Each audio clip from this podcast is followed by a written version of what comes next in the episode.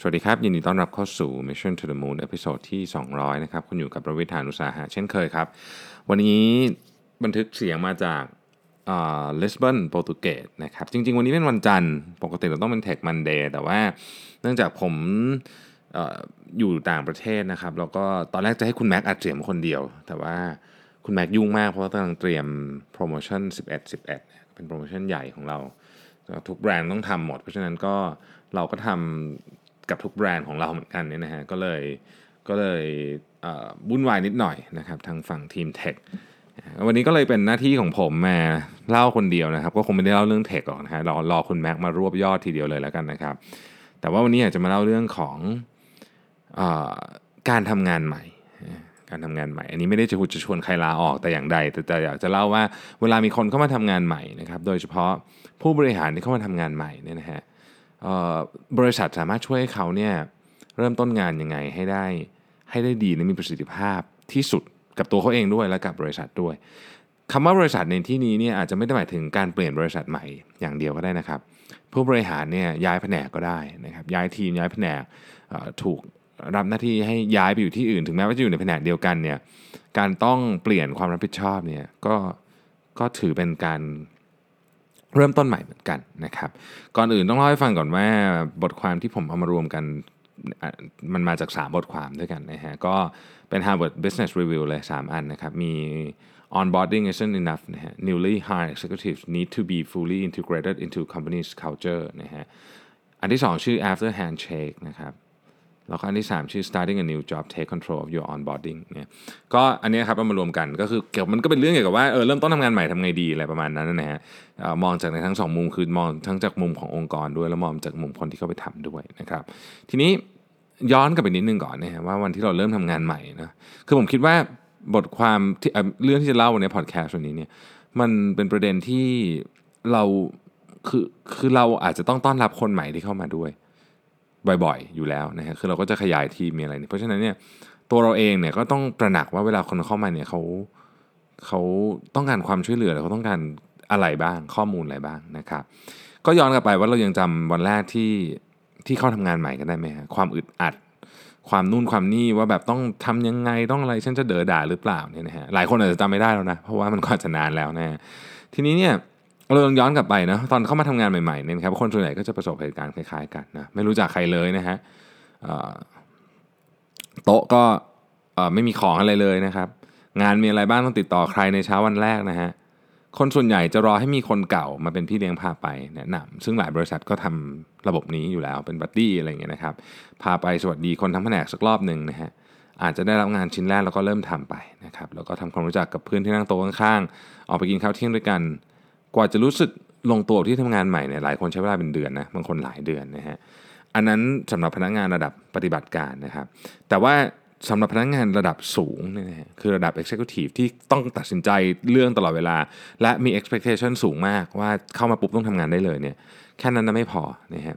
บริษัทใดก็ตามเนี่ยที่เชื่อว่าคนเป็นสิ่งสำคัญที่จะนำพาไปสู่ความสำเร็จได้เนี่ยนะครับ ต้อง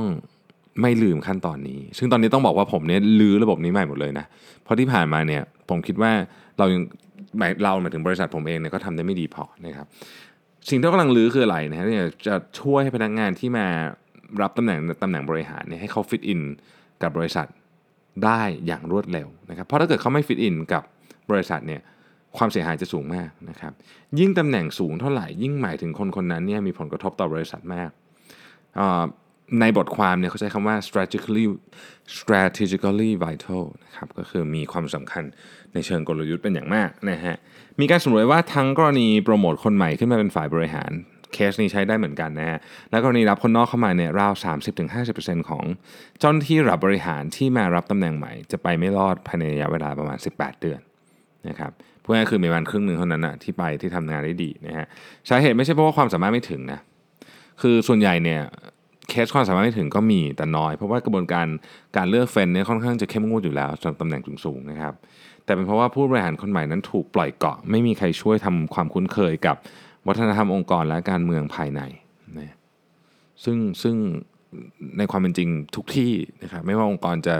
มีการบริหารจัดการเข้มข้นแค่ไหนก็ตามเนี่ยมันจะมีการเมืองซ่อนอยู่เสมอนะครับเรามักใช้วิธี sink and swim กับเขา นี่หมายถึงว่าเราคุณคุณต้องเก่งแล้วแหละเรา expect ว่าคุณจะทำงานได้เพราะฉะนั้นคุณต้องไปหาวิธีการของเอง ประมาณว่านายได้งานใหม่แล้วนะยินดีด้วยนะครับ จากนี้ก็ช่วยเหลือตัวเองเอาละกันนะฮะหลายท่านบอกว่าเอ๊ะอันนี้มันเป็นนิสัยประจำชาติหรือเปล่าเนี่ยเช่น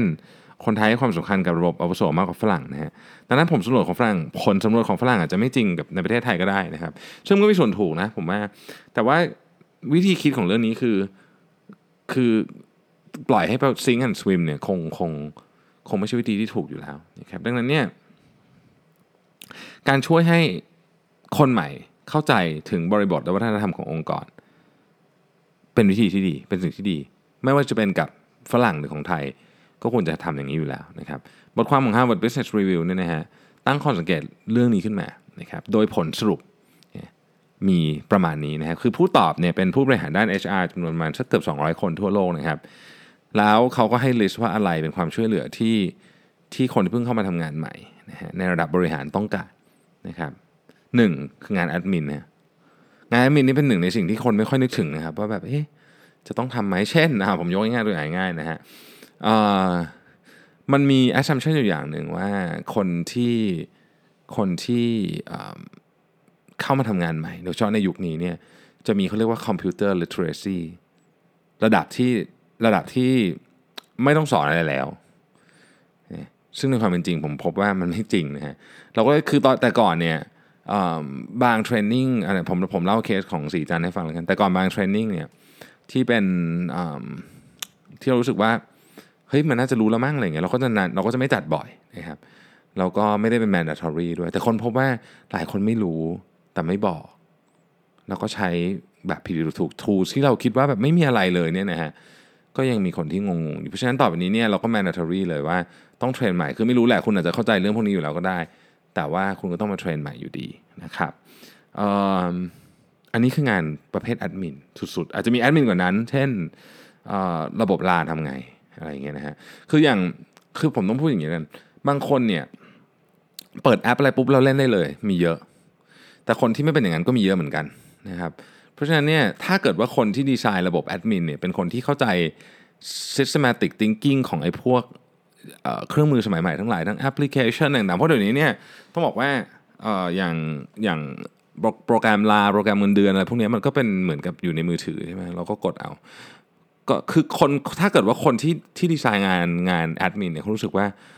เออเฮ้ยมันเข้าใจง่ายสุดๆเลย ไม่เห็นมีอะไรเลยเพราะฉะนั้นก็จะไม่สอนเนี่ยนะฮะอันนี้ก็ ก็จะเป็นอิชชูที่ลำบากกัน อันนี้ก็คืองานที่ 1 งานแอดมินนะ งานที่ 2 คืองานด้าน business orientation นะครับ คือทุกบริษัทมีอยู่แล้วแหละ business orientation นะเข้ามาถึงวันแรกจะเล่าให้ฟังว่าเราทำนู่นนี่อะไรอย่างเงี้ยนะ แต่ว่าบางทีเนี่ยกับโดยเฉพาะกับตำแหน่งที่สูงมากๆ แค่นี้ไม่พอนะ เพราะว่ามันมีอะไรที่ซ่อนอยู่ในตัว business อีกเยอะมาก เช่น 3 ปีต่อจากนี้เราอยากได้อะไร บริษัทอยากได้อะไรนะผู้บริหารต้องเข้าใจเนาะมันมีเรื่องอะไรที่เป็นแผลอยู่ตอนนี้ที่ต้องรีบแก้ไขอะไรเงี้ยมันก็จะเป็นเรื่องเกี่ยวกับ business operation นะครับ อันที่ 3 เป็นงานด้าน legal and formalities ต่างๆนะจะขอผู้บริหารทุกคนไม่สามารถอนุมัติงบประมาณของตัวเองได้ถูกไหมเราต้องส่งผ่านให้กระบวนการจัดซื้อจัดจ้างอะไรก็ว่ากันไปเนี่ยนะฮะจะทำยังไงให้กระบวนการนี้นะฮะกระบวนการนี้ไม่ง่ายนะครับ หลายท่านที่ที่เป็น executive เนี่ย มีคนทำให้ตลอด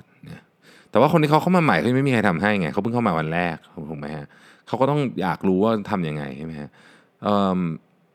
จะบอกว่างานเนี่ยหลังบ้านสมมุติว่าท่านใช้ท่านใช้ SAP เนี่ยนะ SAP เนี่ยมันมันยุ่งอะนะผมเคยไปลองเปิด PR PO ทีหนึ่งก็แบบเฮ้ยงงมันมันไม่ได้ง่ายที่เราคิดเอาอย่างนี้แล้วกัน แล้วถ้าเกิดเรามีกระบวนการที่รัดกุมไปยิ่งกว่านั้นอีกที่เราเป็นการเหมือนกับตรวจสอบภายในด้วยเนี่ย มันก็ไอ้พวกนี้ไม่ง่าย ต้องต้องต้องใช้ความเข้าใจกันเยอะทีเดียว แต่ส่วนใหญ่คนส่วนใหญ่ก็จะอสูบมาให้ไอคนนี้ทำเป็น หรือเรื่องสัญญาต่างๆเนี้ยนะฮะอะไรก็ตามที่เกี่ยวกับ legal เนี่ยทำไง เพราะของพวกเนี้ยมันเป็นของที่อาจจะไม่ได้โผล่มาทุกวันก็จริงแต่มันก็มาบ่อยนะครับมันก็เป็นพวกของ formality ต่างๆสามเรื่องนี้นะฮะ งาน admin business งานหนึ่งงาน admin สองงาน business orientation สามงานด้าน legal และ formalities เนี่ยเป็นเป็นสิ่งที่ผู้บริหารหน้าใหม่ ต้องการความช่วยเหลือมากที่สุดนะครับ ต่อไปนะฮะคนตอบเป็นผู้บริหารที่เพิ่งรับตำแหน่งใหม่ประมาณ 600 คนนะครับเกือบ 70%เนี่ยตอบว่าสาเหตุสำคัญที่ทำให้การรับตำแหน่งใหม่ไม่ราบรื่น คืออะไรบ้างนะครับ อันที่หนึ่งคือไม่เข้าใจวิธีการทำงานของบริษัทนะฮะคือไม่เข้าใจวิธีการทำงาน คือบางทีคำว่าวิธีการทำงานหมายถึงอะไรนะฮะเราลองนึกดู บริษัทไม่มีคู่มือถูกไหมมีแต่ว่ายิ่งคุณตำแหน่งสูงขึ้นเท่าไหร่อะมันจะเริ่มคู่มือมันจะยิ่งน้อยลงน้อยลงถูกไหมฮะมันไม่มีอะว่าอะไรเป็นเป็น key success factor ที่ที่ที่ที่บริษัท expect จากตำแหน่งของผู้บริหารใหม่คนนี้สองคือ fit in กับวัฒนธรรมองค์กรไม่ได้นะครับอันนี้รุนแรงต้องบอกอย่างนี้เลย คือถ้าเกิดเขาเป็นคนที่ aggressive มาอยู่ในองค์กรแบบเนิบเงี้ยเสร็จกับการก็เหมือนกันเป็นคนเนิบไปอยู่ในองค์กร aggressive เสร็จเหมือนกัน อันนี้เป็นประเด็นที่ที่ทำให้การรับตำแหน่งใหม่ไม่ราบรื่นนะครับ ข้อที่ 3 คือเชื่อมความสัมพันธ์กับเพื่อนร่วมงานได้ยาก ประเด็นนี้ผมว่าน่าสนใจเนี่ยประเด็นนี้น่าสนใจคือมันจะมีคนบางคนเนี่ยที่แบบเข้าไปวันแรกก็ก็เฮฮากับเขาไปได้หมดทุกคน แต่ว่ามันไม่ใช่ทุกคนที่เป็นแบบนั้น แล้วผมก็เข้าใจว่าเออมันเป็นเรื่องที่ละเอียดอ่อนและส่วนบุคคลมากนะครับ เพราะฉะนั้นเนี่ย เดี๋ยวจะมาคุยกันต่อเรื่องนี้เป็นไง แต่ว่าอะสามข้อเราทวนนิดนึงนะว่า ผู้บริหารที่รับตำแหน่งใหม่เนี่ยที่ตอบแบบสอบถามเนี่ยของ Harvard Business Review นี่นะฮะเจ็ดสิบเปอร์เซ็นต์บอกว่านี่แหละ คือปัญหา 1. ไม่เข้าใจการทำงานบริษัท 2. ฟิตอินวัฒนธรรมองค์กรไม่ได้ 3. เชื่อมความสัมพันธ์กับเพื่อนร่วมงานได้ยากนะฮะสำหรับคำถามเรื่องที่ว่าอะไรทำให้การรับตำแหน่งใหม่ไม่ราบรื่นนะคำตอบประเภทขาดประสบการณ์ที่เกี่ยวข้องการทำงานนั้นมาอันดับสุดท้ายเลยนะฮะคือหลายคนอาจจะคิดว่า เฮ้ยทำงานใหม่ไม่ราบรื่นเพราะทำงานไม่เก่งหรือเปล่า จริง ๆ ต้องบอกว่าไม่ใช่นะครับ แต่ว่าเราก็อาจจะตั้งข้อสังเกตได้ว่า เอ๊ะมันก็ชัวร์เลยดิถ้าเกิดไปถามเขาว่า ว่าอะไรไปใส่ทำให้ไม่ราบรื่นเนี่ยคนมันก็ต้องโทษคนอื่นก่อนโทษตัวเองนะครับ ใครจะบอกว่าตัวเองไม่มีฝีมือ แต่ผมคิดว่าอันนี้เป็นข้อสังเกตที่น่าสนใจนะพนักงานระดับผู้บริหารเหล่านี้กำลังส่งเสียงบอกว่าต้องการให้บริษัทช่วยอะไรนะครับ ช่วยอะไรเขาช่วยช่วงไหน ช่วง onboarding จนถึง integration ในช่วงเดือนแรกนั่นแหละสเดือนแรกนี่นะครับ ที่เขาเข้ามาร่วมงานกับบริษัท และเป็นช่วงที่จะทำให้เขาเนี่ยมีการเริ่มต้นที่ดี หรือไม่ดีอยู่ตรงนี้ เราจะเห็นว่าความช่วยเหลือสูงสุด 3 อันดับแรกที่บริษัทให้ที่ HR เป็นคนให้เมื่อกี้นะครับไม่ได้เป็นไปเพื่อช่วยเหลือให้ผู้บริหารใหม่นั้น รู้จักและเข้าใจวัฒนธรรมองค์กรเลย คือช่วยเรื่องเหมือนกับ เรื่องเรื่องเรื่องงานจริงๆอะแต่องค์กรมันเป็นซอฟต์ด้านซอฟต์กว่านั้นนะครับพนักงานใหม่ตั้งแต่ระดับล่างสุดจนถึงบนสุดเนี่ยมักถูกคาดหวังให้ค้นหาคำตอบในเรื่องเหล่านี้เอาเองนะครับอะผมลองยกตัวอย่างนะฮะลองนึกถึงบริษัทเราดูนะมันเป็นแบบนี้หรือเปล่านะครับ สมมุติว่าทั้งหมดนี้เป็นสมมุตินะครับ คือผมเอาตำแหน่ง C level มาสมมุติเพราะว่าผมมันเพราะว่า เพราะว่าผมคิดว่าทุกคนจะเข้าใจง่าย แต่นี่ไม่ได้หมายถึงบริษัทผมเป็นแบบนี้นะ อันนี้สมมุติให้ฟังเฉยๆนะฮะสมมุติว่า CFO คนใหม่นะครับเลขาของ CFO คนใหม่ ซึ่งทำงานที่นี่มานานแล้วเนี่ยอาจจะไม่อยากบอกว่าบริษัทนี้คนค่อนข้างต่อต้านการเปลี่ยนแปลงทุกรูปแบบ หรือคนทำงานสบายๆไม่เข้มงวดกับเดทไลน์มากนะครับ CMO ก็เป็นคนที่คุยด้วยยาก CTO ก็ไม่อยากให้ใครเข้าไปกวน COO เป็นคนเข้มงวดสุด หรือสิ่งอื่นที่จะดูเป็นกำแพงที่ผู้บริหารคนใหม่ต้องก้าวข้ามนะฮะแต่มักเป็นสิ่งที่ต้องรู้ถ้าหากอยากทำงานที่นี่นะครับคุณเลขาของ CFO เนี่ยและพนักงงานส่วนใหญ่ ก็อาจจะคิดว่าสิ่งเหล่านี้เดี๋ยว CFO เจอเองก็เข้าใจเอง ถ้าไปบอกอาจจะกลายเป็นว่าเราไปเป่าหูเขาตั้งแต่วันแรกเออเป็นเนี้น่าสนใจพอไปบอกเนี่ยคนไทยชอบว่าเฮ้ยฟ้องหรือเปล่านะครับเออก็ก็ลองก็น่าคิด คุณเลขาก็เลยบอกว่าอังั้นจัดการเรื่องทางกายภาพอื่นๆแล้วกัน ให้นายใหม่เนี่ยทำงานได้อย่างสะดวกสบายนะครับ ก็อ้าวอยากจะได้ของอะไรก็บอกมานะพวกระบบ procedure อะไรเดี๋ยวจัดการให้นะครับ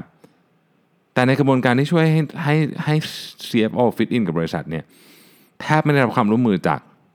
จากใครเลยต้องใช้คำนี้นะฮะเพราะว่าเหมือนมันมันก็เป็นอย่างนี้มาตลอดนะการเข้าใจ2สสิ่งที่สำคัญยิ่งคือวัฒนธรรมองค์กรและการเมืองภายในเนี่ยจึงถูก expect ให้คนใหม่ๆ ต้องเข้าใจเอาเอง ผมก็มานั่งคิดดูว่าเอ๊ะแล้วมันอย่างนั้นจริงเปล่าก็ต้องบอกว่าเออมันเป็นอย่างนั้นนะคือเรื่องการเมืองและและวัฒนธรรมองค์กรเนี่ยมันเป็นสิ่งที่เราแทบไม่เคยให้ให้ให้ความพร้อมกับผู้บริหารของเราในเรื่องนี้ ซึ่งไม่ดีสำหรับซีอหรือใครก็ตามที่มีอำนาจตัดสินใจโดยรวม ไม่อยากให้คิดว่าการหาผู้บริหารคนใหม่เข้ามาแทนที่คนเก่าพอได้ตัวบุคคลเสร็จแล้วก็จบนะฮะจริงๆมันเป็นแค่ครึ่งทางของงานเท่านั้นเองเนี่ยอย่างที่ กริ่นไว้ตอนต้นนะครับว่าเมื่อผู้บริหารมารับตำแหน่งแล้วเนี่ยการช่วยเหลือหรือไม่ช่วยเหลือเขาปรับตัวเข้ากับองค์กรได้เนี่ยจะส่งผลอย่างมากต่อบริษัทโดยภาพรวม หากผู้บริหารคนใหม่ปล่อยของหรือแสดงฝีมือได้เร็วเท่าไหร่แน่นอนว่ายิ่งดีนะฮะโอกาสทางธุรกิจมีเข้ามาเรื่อยและไม่รอด้วยว่าคนที่เข้ามาทำงานใหม่กับเรานะพร้อมหรือยังนะครับเรื่องระยะเวลาแสดงฝีมือให้ประจักษ์เนี่ยผลสำรวจจาก Harvard Business Review ระบุว่า ผู้บริหารใหม่ที่ได้รับการช่วยเหลือให้ฟิตอินกับองค์กรได้นะครับจะเริ่มแสดงศักยภาพได้เต็มที่ ในระยะเวลาที่สั้นลงจากเดิมเฉลี่ยต้องใช้ 6 เดือน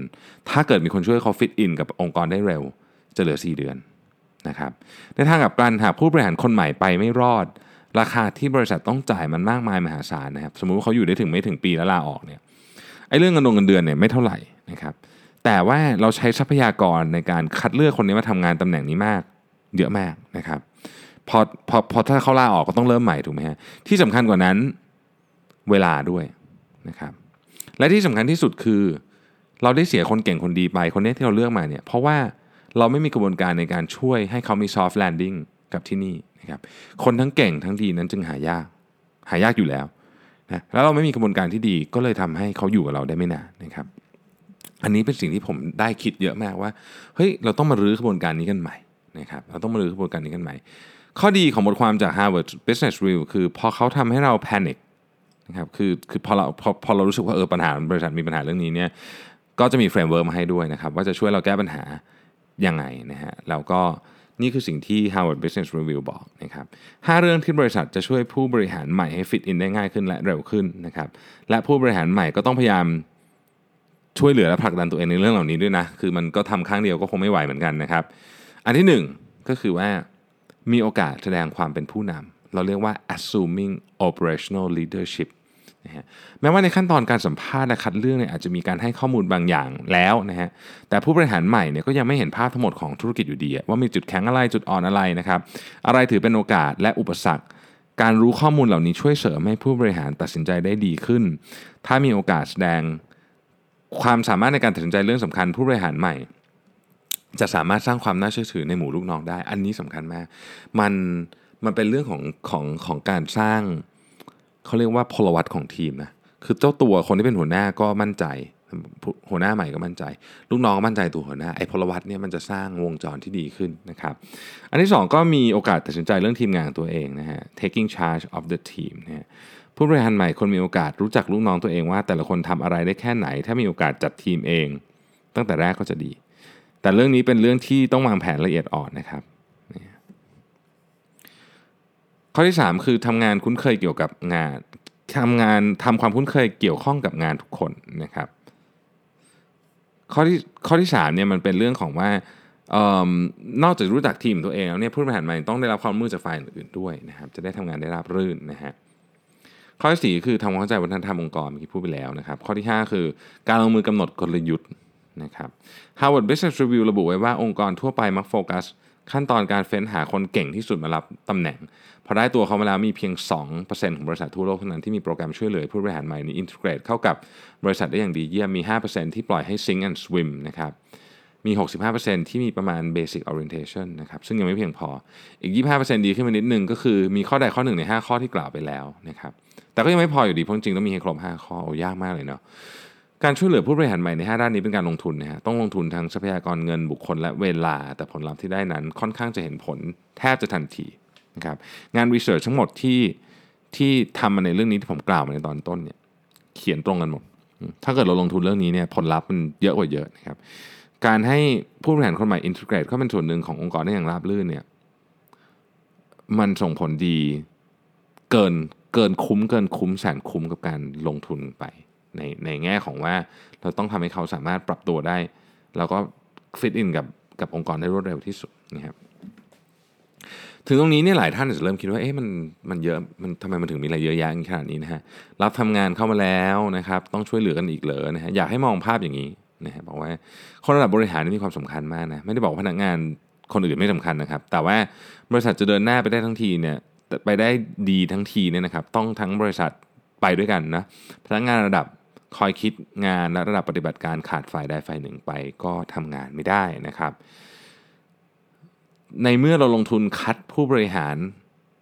จะคัดจะซื้อมาเนี่ยแหละนะฮะก็แล้วแต่เนี่ยเยอะมากแล้วนะครับแล้วก็เราก็คงให้ผลตอบแทนที่ค่อนข้างสูงนะฮะทำไมเราจึงไม่ช่วยจัดสิ่งแวดล้อมในบริษัทให้เขาอยู่ได้อย่างราบรื่น และแสดงศักยภาพให้ได้อย่างเต็มที่นะครับเมื่อไหร่ผู้บริหารใหม่รู้สึกลงตัวเนี่ยเขาก็อยากทำงานอะอยากจะปล่อยของนะครับ เมื่อนั้นก็เป็นผลประโยชน์ต่อทั้งคู่แน่นอนอยู่แล้วนะฮะก็ วันนี้มันก็จะเป็นเรื่องที่ที่เบสิกนะครับจริงๆผมเคยพูดบางส่วนในพอดแคสต์แต่วันนี้จะมารวบรวมให้ให้ฟังอีกครั้งว่า ในแง่มุมของการเริ่มงานใหม่เนี่ยมันมีมันมี issue ที่ตัวบริษัทต้องต้อง concern ในประเด็นเหล่านี้ค่อนข้างเยอะนะครับโอเคนะครับก็ทดแทน Tech Monday นะฮะด้วยเรื่องของการเริ่มต้นใหม่ในงาน ซึ่งก็เป็นอะไรที่เหมาะกับธีมวันจันทร์มากนะครับ แล้วพรุ่งนี้เป็นต้นไปนะครับเราจะมาตะลุยกับเว็บ Summit 2018 นะครับสดจากเลสเบิร์นนะครับเราไปฟังผมไปฟังอะไรมา เดี๋ยวจะมาเล่าให้ฟังเลยตอนเย็นว่าเทรนด์ของเทคโนโลยีของโลกนะครับไปถึงไหนอะไรยังไงกันแล้วบ้างนะครับสำหรับวันนี้ขอบคุณมากที่ติดตาม Mission to the Moon Podcast นะครับแล้วเราพบกันใหม่ครับ วันพรุ่งนี้ สวัสดีครับ